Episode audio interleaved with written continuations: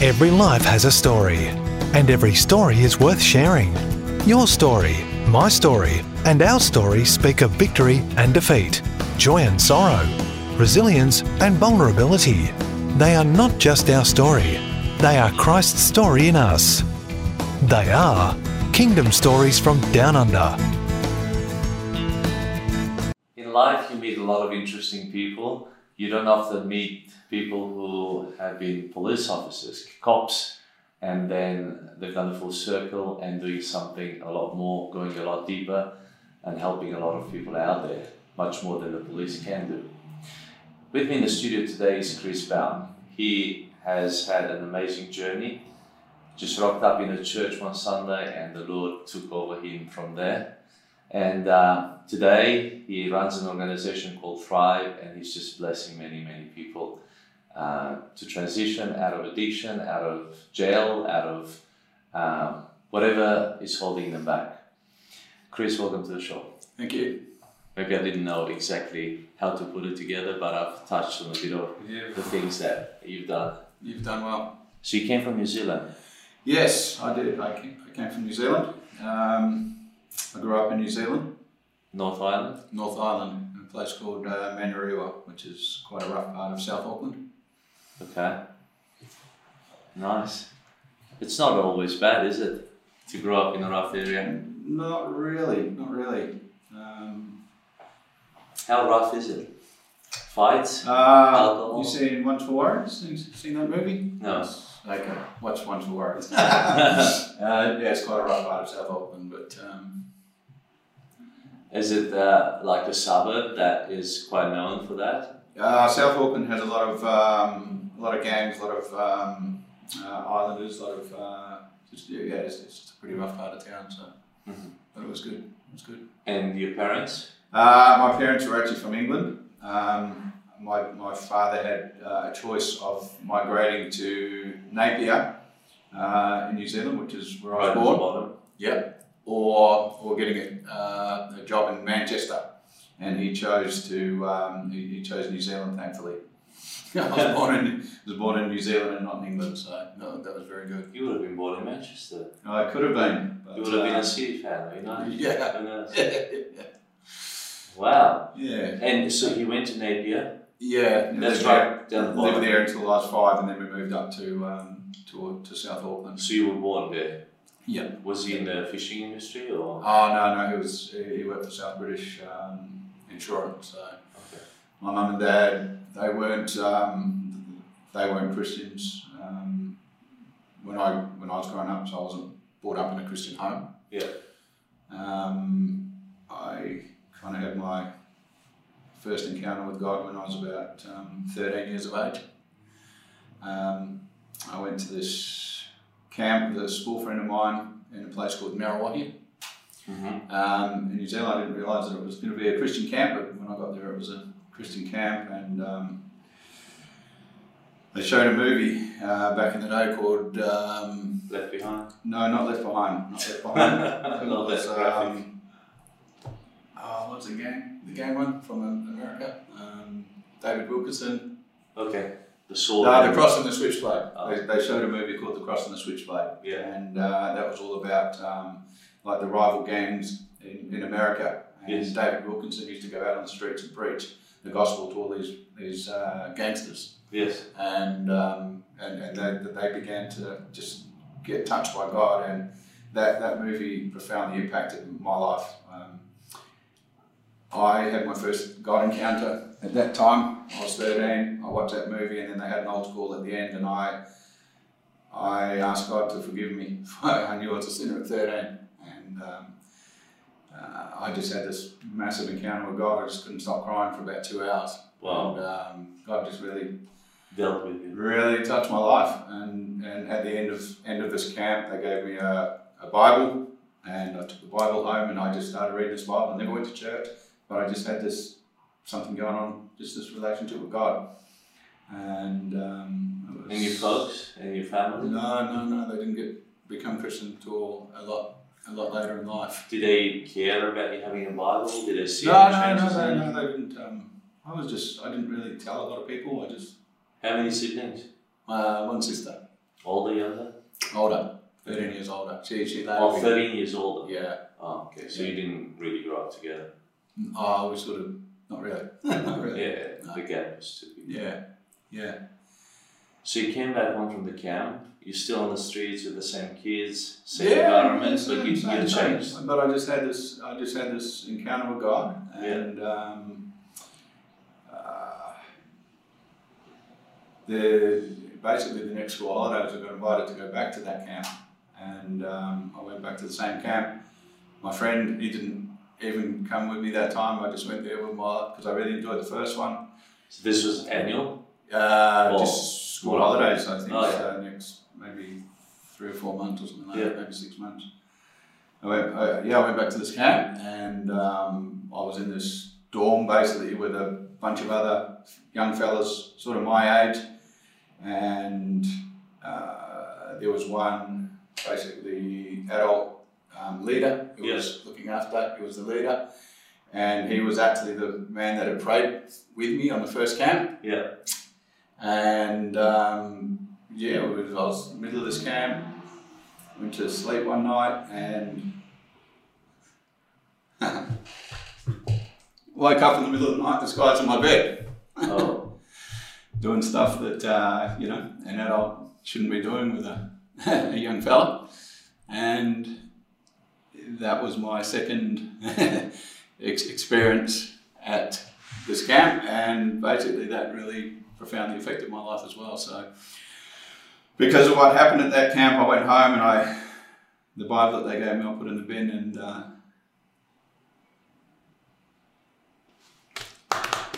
Never picked it up again for many, many years. yeah. It would have been tough. Yeah. So I never picked the. Yeah, I kind of really um, put God on the back burner. Did you tell anyone? I never told a never told a soul. Mm. Never told anyone. But uh, I went quite anti-God after that. Um, n- yeah, I wouldn't pick up a Bible, wouldn't go to any church. If anybody mentioned God, I was like totally against it. Um, yeah, I just really turned my back.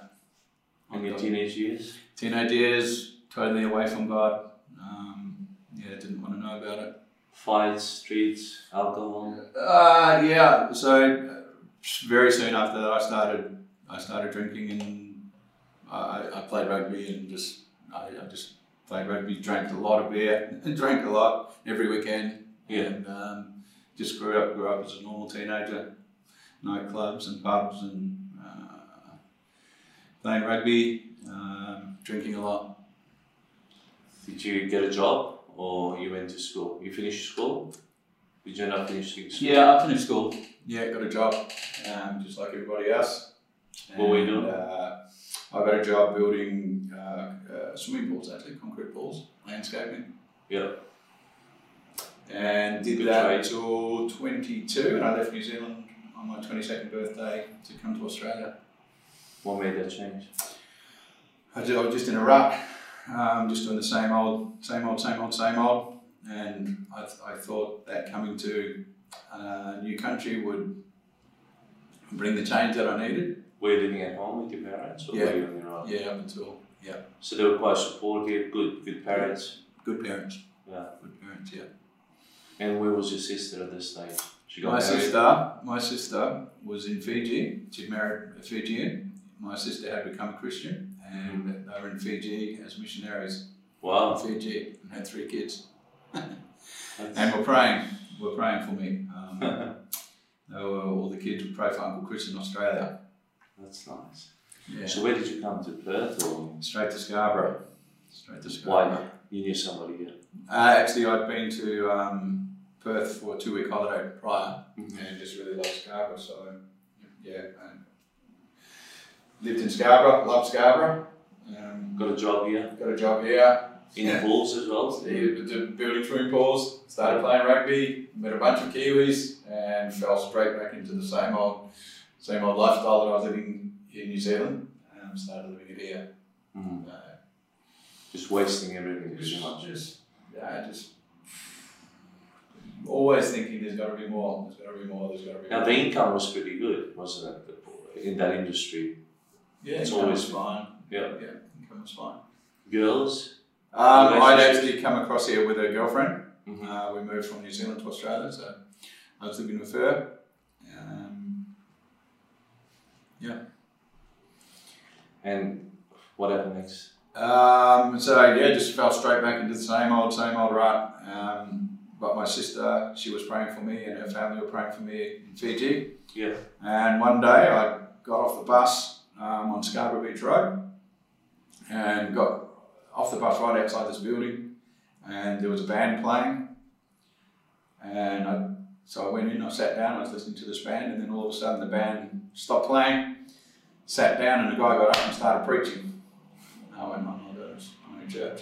I'm in a church. But something kind of kept me there, and um, I listened to the entire message. They had an altar call at the end, and I got up and sort of took off. But the whole next week, I just knew that I needed to go back. so this was the Potter's house. yeah? That was the Potter's house back in um, on Scarborough Beach Road um, in Scarborough. early nineties. Uh, it was 1990, to be honest. Mm-hmm. 1990. So yeah, that whole week I just knew I needed to go back there and just get my heart right with God. And uh, the next Sunday I went back of my own accord Mm-hmm. and um, got my heart right with God again. And that was 30, uh, 32 years ago. So uh, at this stage, you you answered the altar call. You went. Yep. And they helped you. Yeah. Make the move. Yep. Did you get baptized? Uh, I got baptized. Yep. The whole lot. Got you into ministry because they were quite uh, not aggressive, but uh, they Very- looked after the people. They Very evangelistic. Mhm. We used to go out on the streets and preach and Oh, so you got into you got into the whole lot. got into the whole lot. Yeah. Yeah. got into That's the whole lot. awesome. That's awesome. Um, Um, and then I Relationships? joined. I joined. Ah, sorry. I my when I became a Christian, my girlfriend that had come from um, New Listen. Zealand, she didn't want to know about God, so she ended up going back to New Zealand. yeah. And um, yeah, a year later, I met um, my wife, who's I married in 1991. She had come from England, and um, we've, we've now been married 30, 30 years, and we've got three kids. They're 28, 26, 24 now. Beautiful. Yes. And I joined. How did you meet her? Uh, just in church. Oh, she I was in church. Yeah, yeah. Nice. Yep. So that was. It was So did the Potter's house do weddings in church? yeah, we got married. We got married in church.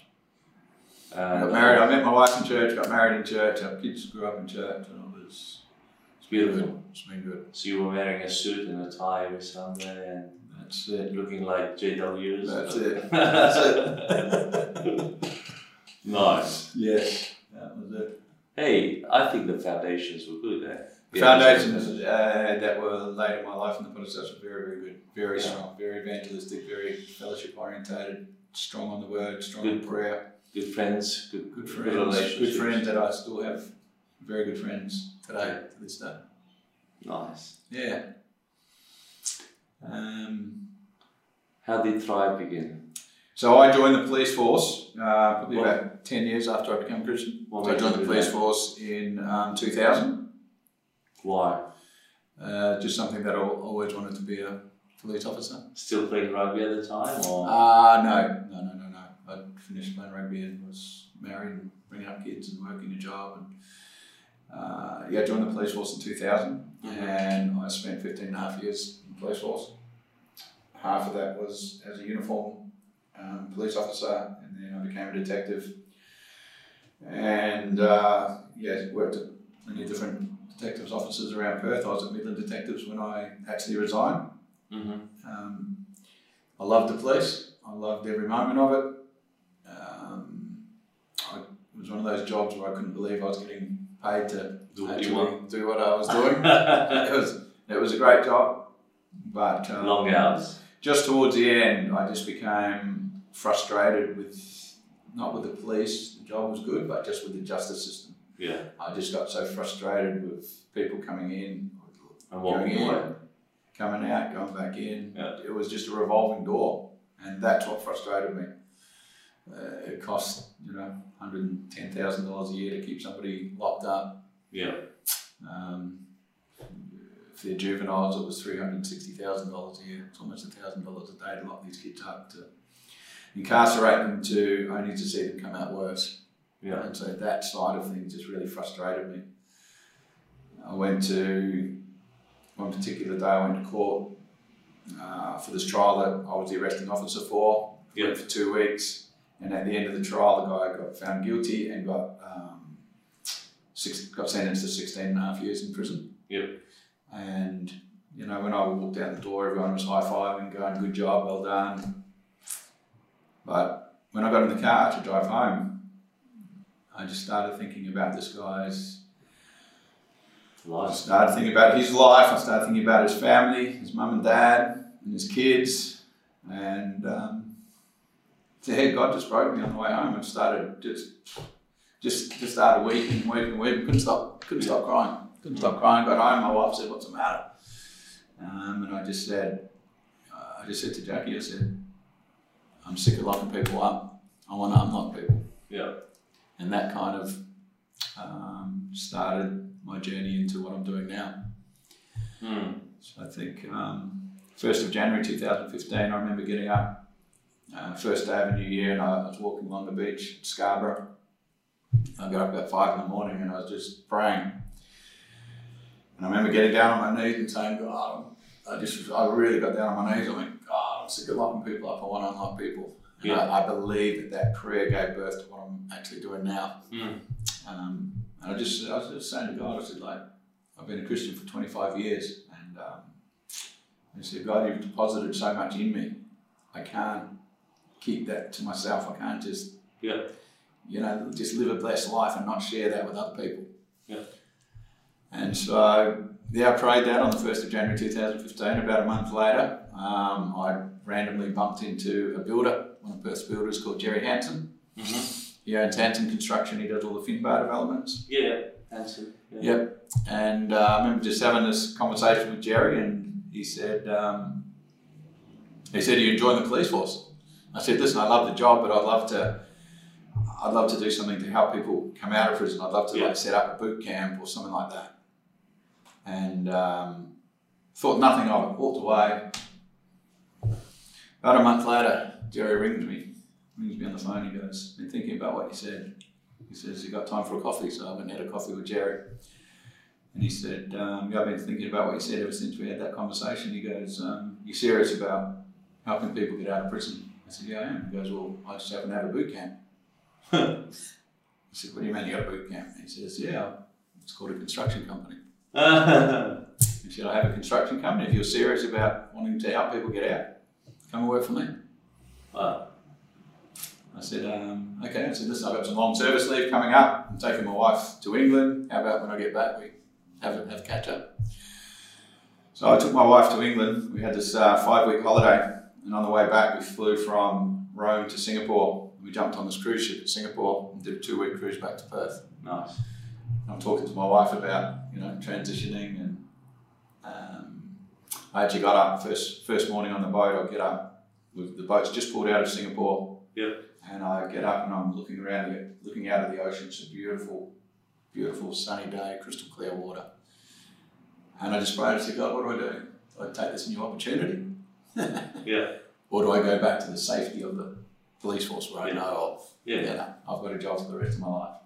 And I actually prayed that God would give me a sign. And I prayed that God would give my wife a sign. So we're on this cruise ship, we're in the middle of the Pacific Ocean. And uh, that night, my wife and I walked down the stairs to go for dinner. And we bumped into Jerry Hanson on the stairwell of the ship.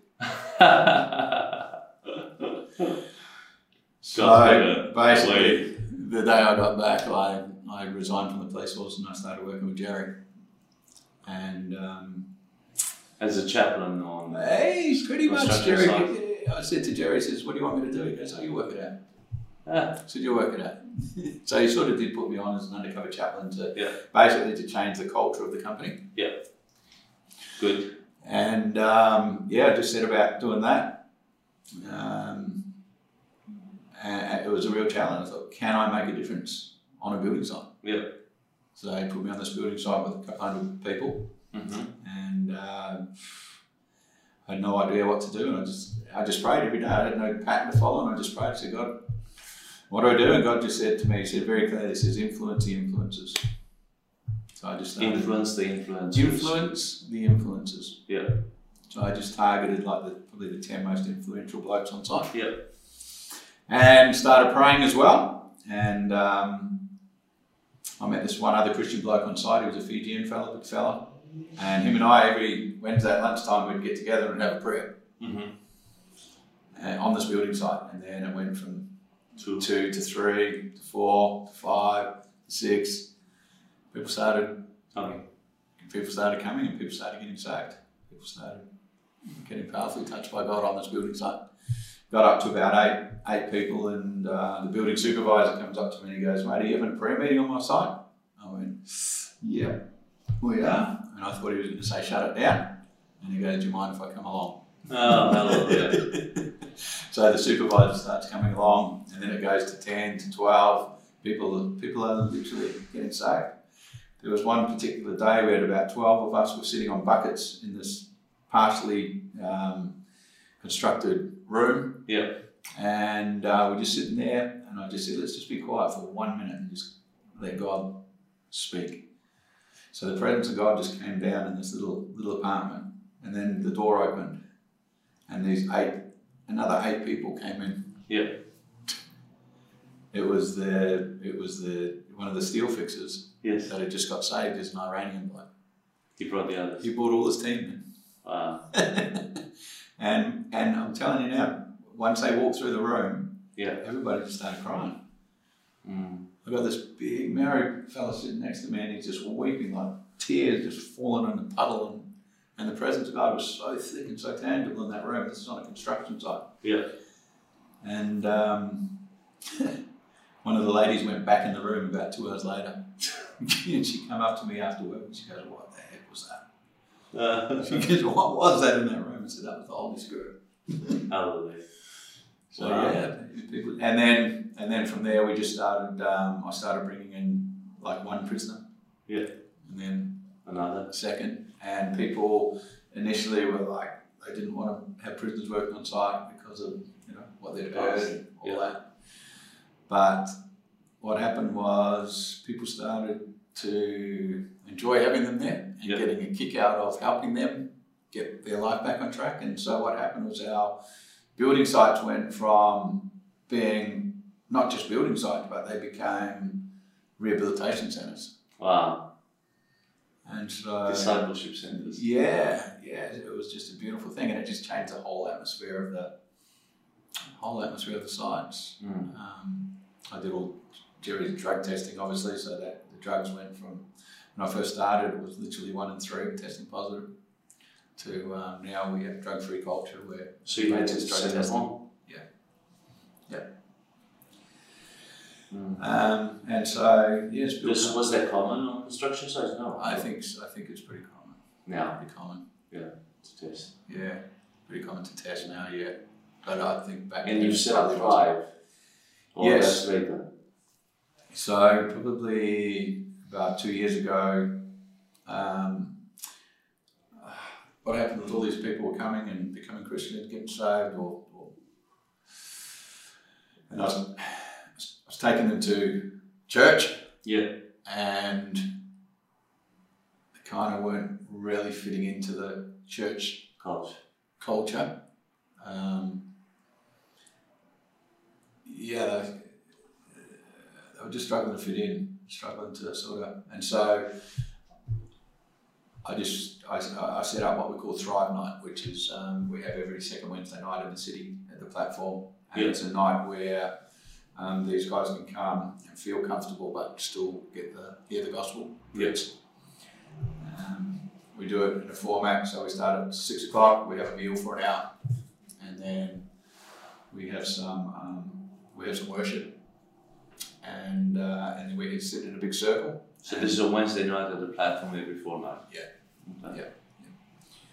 And then we have a message, but probably the message will only go ten minutes, Mhm. and then we open everything up for discussion, and everybody bounces ideas around, and And um, yeah, it's quite a powerful, powerful night. We have prayer, prayerful people at the end. uh, It's just a different sort of um, Very interactive. very interactive and very yeah. They just seem to Wow. be comfortable in there. And you're doing this on a regular basis. Yeah, every every fortnight, and then every other week we have. Um, So you're like- bringing caterers in, or Um, how do you cook? I have a beautiful lady called Sonia Dinsmore. Oh, Sonia. Sonia, Wow. she cooks. She's in our church. She cooks. She's in your church. yeah. She cooks for. And she brings the hot plates and everything. yeah, she cooks for sixty blokes every every second Wednesday. For 60 guys. Yeah. Full dinner. Yeah, full dinner, Whoa. full dinner. How does she carry it all? we have to go and collect it. She cooks it. We go and collect it. and We take it into the city. Nice. So Sonia's an amazing lady. Yeah. She's. Uh, Trevor, Trevor and Sonia, Yeah. they literally, when I became a Christian, they worked with me, had me over for dinner, followed up on me, and Nice. um, and now they're still doing it 30 years later for these fellas. Wow. We had Trevor here. Trevor's In here the as well. service. Trevor has uh, men over to his house and does like one-on-one Bible studies with them. Yeah. Beautiful. He's doing it, yeah, beautiful, beautiful people. That's nice. Wow, it's, it's always wonderful to see how everything is linked together. Yeah, yeah. Chris, um, how did you heal from the um, sexual abuse from your childhood Uh, or adolescent abuse? Uh, I just had to forgive and let it go. Move forward. Can you pinpoint when that happened? I, I can't remember one specific instance, but um,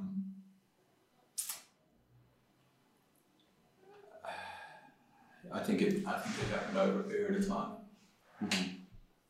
Um, yeah, I just sort of decided to forgive, to move on, and um, you know, if I hadn't have done that, then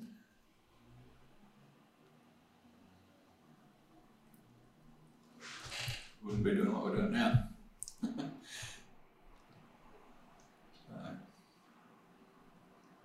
I probably wouldn't have met my wife and had my three kids and been doing prison ministry like we're doing now. So I'm glad that at some stage I yeah, forgave, forgot, moved forward. So it is possible. I'm sure there's a lot of people out there, especially men, who probably have gone through similar traumas, maybe even more amplified than that, or less. Uh, nevertheless, and maybe they never spoke about it and they don't think it's possible to move on. Um, I think it's probably a lot more prevalent than what we um, what we even think, um, especially in some cultures. Um, yeah, I think a lot of a lot of uh, boys and girls probably Yes. been sexually assaulted as as youngsters. Yeah. So you believe in restoration, you believe in healing, you believe in full recovery. Yes, I believe in full recovery. I believe, and and and I also believe that God can take what the enemy intended for bad and turn it for good. I believe that as well, and um, one of the reasons I call my I call what I do thrive is because I believe that I believe that people can come out of prison and thrive, not just survive. Which And- is very and I- important. I I believe that you know even guys coming out of prison can take everything that's happened to them in the past, and if they'll take that and turn it and use it for good, then they will thrive, not just survive.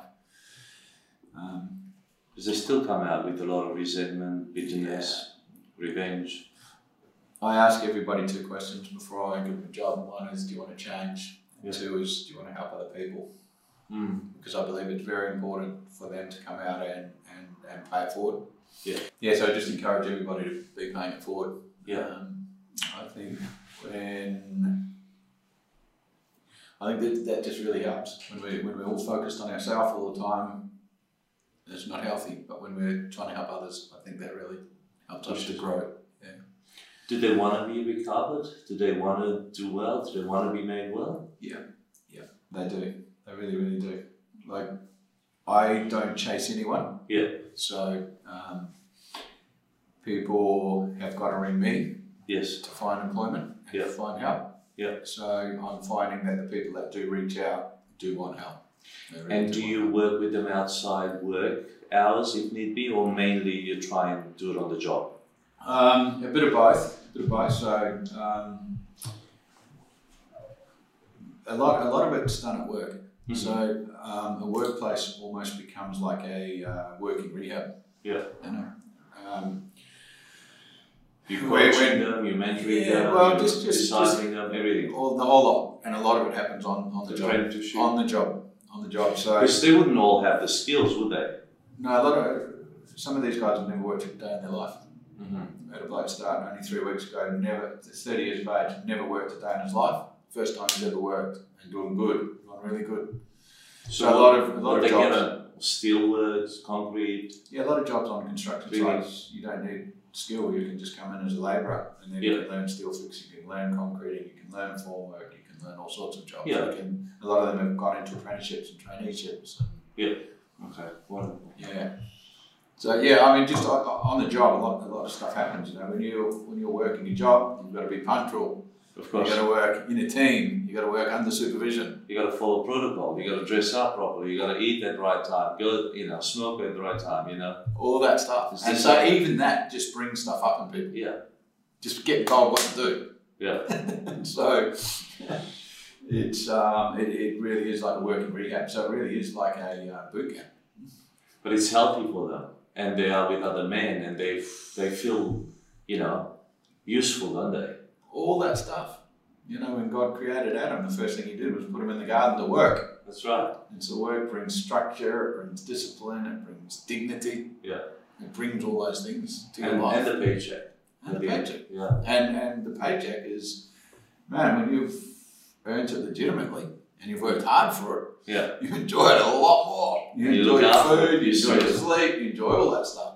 and you're more likely to hold on to a relationship, to a rent, to a car payment, to whatever you need to get life back on track. So that's 100%. good. That's it's the holistic restoration. It's Yeah. not just a job. Yeah. It's actually looking after the people. They open up, they chat, they talk.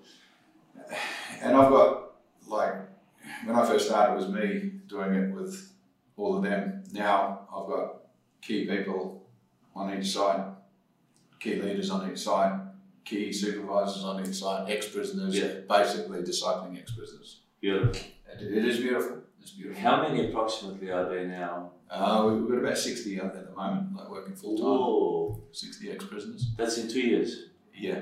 Oh no, I've been doing it for about five years now. Okay. But obviously there's turnover as well. Some go on. And, different and jobs. uh, others have gone on to Yeah. get jobs in the mines and Subcontractors Yeah, or- yeah, yeah. A couple yeah. have gone back in. Um, Nice. but I think you know we give everybody an opportunity. Yeah. One of Jerry's favourite sayings is give everyone an opportunity to right. Yeah. You know, you either take the opportunity or you take the right. Yeah. So, and uh, and and and and that's yeah. I'm trying to teach people to self-govern, Yeah. and I say to them, once you leave here, you're free to. You know, there's that verse in the Bible that says that um, you know all things are permissible, not all things are beneficial, Sure. and that's what I say to them. Yeah. So you can get out of here, and you can You grab a choose. needle back. You choose. You choose. You choose. I, I gave up policing six years ago. I'm not going to watch it when you leave work. That's right. Okay, well, we're, but we're given an opportunity. It's wonderful because you're calling them to a higher level of life. Yeah. You're saying, "I believe in you. Yeah. Come live. Yeah. This is this is given to you now. Yes. Everything else you had to earn, but now this is given to you. Now just stay, stay here. Don't don't stuff it up." Yeah. Basically. Yeah. Wonderful, wonderful. What's your wife doing? My wife, um, my wife is an education assistant at Lockridge Primary School, so she works with some of the um, naughtier kids. nice. But she, she fully supports what I do. She's always, um, And your kids? uh, yeah, so um, my daughter, she's 20, 20, 28. She's actually just done a psych degree. Yeah. Um, so she wants to do counselling. She wants to do all of that. My son, my middle boy, is um, 26. He's an electrician, and Wonderful. he comes to Thrive. He f- fully supports it. He just got his life right back on track with God about only about six months ago. Wonderful. And my youngest son Keon is he, he's fully involved. He runs a connect group for these fellas, Oh, and um, he does youth are, work as they- well. are they still living at home? No, all left, all left home. Wow. But they're all fully, fully involved and. What's supportive. next for you, Chris? What would you like to see happen? Let's say in ten years from now. Listen, I, I, I really don't know. I just want to see. I just want to see. I just want to see people connect with God. I just want to see people thrive. I just want to see them uh, reach their full potential. Yeah. and that involves a relationship with God, and it involves working, it involves. Um, listen, this whole, ever since I stepped out of the police force, Yeah. um, I haven't had anything to follow, Yeah. and so I feel very much like Abraham when he, you know, one of my favorite verses, Abraham went, Yes. knowing not where he was going. Yeah. And I feel like that now. So where this is going to be in five years, ten years, I have no idea. Doesn't matter. Absolutely no idea. And it doesn't matter. It doesn't matter. it doesn't matter. For you, it's just being obedient. Yeah. And I'd like to see these. Uh, my hope is that these guys come in through Thrive and then they filter out into other churches. Yeah. And begin and lead, start to live normal lives, take their wives and their kids to church and, and bring them up that way. So that's that's my hope. I don't want them to stay in Thrive. How do I'm not they trying to find build you? anything. How do they find you? Okay, so you can imagine now we have 60 ex prisoners working full time. Yeah. Plus others who have. between those 60 people, they would pretty much know every single person in the prison system. Literally, they would. yeah. And so it's all word of It's a mouth. small community. yeah, it's a small, it's a big community, but it's, It's uh, uh, tight. very connected. Yeah, So they all know each other, they all know what they're in for, how much time they've done, yeah, yeah. everything. And they all want to help, man. They all want to help. Every single, they just want to help. They want to make a difference. Wow. They're the most beautiful people. Yeah. They, mate, Because they've been crushed. they've been crushed. Yeah. They're beautiful, beautiful people. They're ready now. And at the moment, God's doing something amongst the Indigenous people. Wonderful. Something powerful is happening amongst them at the moment. Yeah. There's uh, men, men, uh, indigenous men coming out of prison now going, mate, we're ready to change. We haven't, we haven't been there for our wives. We haven't been there for our kids. We've been, we've been missing in action. Yeah. And and I've never ever met like this year. I've never met so many indigenous men coming out of prison. Going, we want to change. We want Wow. to work a job. We want to be there for our kids. We want to be there for our um, uh, Just family, their extended uh, family and all the young, the 13, 14, 15 year old kids that are following them. Yeah. As a Sam. as a Yeah, I just model. see. I 13, 14, 15 year old young Indigenous boys. They're not going to listen to me, but Hmm. they will listen to these boys that have been in prison. Yeah. These, I've got, we've got some men at the moment that are real leaders, real leaders. Nice. So I just, oh, I've always believed there's going to be a revival amongst the Indigenous. I love WA. you. Bring it on. Bring it on. Um, I really do. But two things need to happen. One, God needs to pour out His Spirit. Yeah. But then there needs to be some men to carry that. Yeah. And at the moment, I think God's raising up some Indigenous men to lead and carry It's that, always done through people. Yeah. It's Men. always, yeah, God, and especially men. especially men. I think we underestimate. I think we live in a very fatherless society, and the only way we're gonna change this around is when God the Father begins to father them, and they extend that fatherly love towards their children and the community. It's interesting. The government doesn't identify this as a problem. Fatherlessness uh, is massive. Australia is one of the most fatherless nations in the world, and you know, a big percentage of the problems spring out of that. I would it's- say it's not 95% of men that I ever arrested in the police force, I could trace them back to dad. Yeah. I could go on and on and on about that. But yeah, sort the dads out. You, you've got your families back. Absolutely. It's because, um, well, we've done ourselves a huge, you know, um, we shot ourselves in the foot, didn't we? Um, the feminist movement, you know, the masculinity has gone down. Yes, they have been aggressors. Yes, they've done wrong as well. But at the same time, they've done a lot of good, you know, and our dads have been wonderful. Yeah. And um, yeah, I think we we're not helping the men. You know, uh, we're, we're we're helping everyone else but the men. Yeah. Which is uh, strange, but in, in God's family, I think you know, we speak about the father's love and the father's touch and the restoration of the fathers. It's interesting that um, the book of the last book of the Old Testament, before the you know the quiet period of four hundred years, God speaks, "I will turn the hearts of the fathers towards their children, Yeah. and then I'll heal the land." Yes. So if we want the land to Yes. be healed in Australia, we got to help the fathers turn their hearts towards the children. One hundred percent. One hundred There's percent. so much in that. Um, we had this lady come to Thrive only a couple of weeks ago. She's an Indigenous lady, and she was just sharing how um, there was this lady in America, and she was praying, and she was praying and fasting, praying and fasting, and she um, she saw this uh, vision of these dark-skinned men Yeah. and she didn't know who they were. And so she kept fasting, kept praying, and said, God, who are these people? And at the end, God said to her, They are the native indigenous men of Australia, and they hold the key to revival in that land. Hallelujah. Wow. Oh, That's powerful. it's powerful. It's powerful. Um, yeah, the, it, it- I don't know, 2022 is the, the year for men to rise. Amen. It's a year for men to rise. Wonderful. I love your heart for the man. I love your heart for the indigenous. And I think God is doing something in that space. He's preparing, obviously. He's prepared, you know, the construction work, the, you know, company, this amazing company, Hanson. Yeah. And uh, he's prepared you for this as well, to equip others. Um, this is a role, this is an apostolic role, an equipping role, not just a doing role.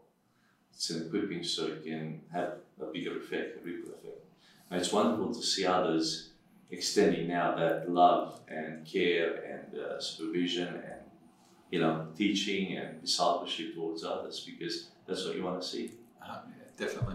because that will outlive you you know and uh, that- that's discipleship 101 Yeah, Jesus only gave us one job, wasn't it? to go out and make disciples. We get busy doing all this other stuff, and, but at the end of the day, he's only given us one job, Yeah. just to go out and make disciples. that's right thanks so much for sharing your story here um, and you know just capturing some moments from your amazing life uh, you've come a long way and you're helping many many people and that is beautiful thanks chris Thank you. Well, what an amazing um, story. Um, look, I don't know what you faced or if people have given up on you or you've given up on somebody else. There is restoration. As Chris said, you know, he's seen the worst of the worst, bo- both in the police force, in the prison system, and coming out of that as well. So, what can we do? Well, we can pray about it and we can help those people and uh, empower them to live in their fullness. So don't give up. Whatever you're going through, don't give up. Just know that there is full restoration. It is possible. It is possible to heal from any trauma or uh, any uh, awful experience from the past. It is possible with Christ to have a new life, to forgive, to forget, to move on. And it is possible to thrive, not just to survive.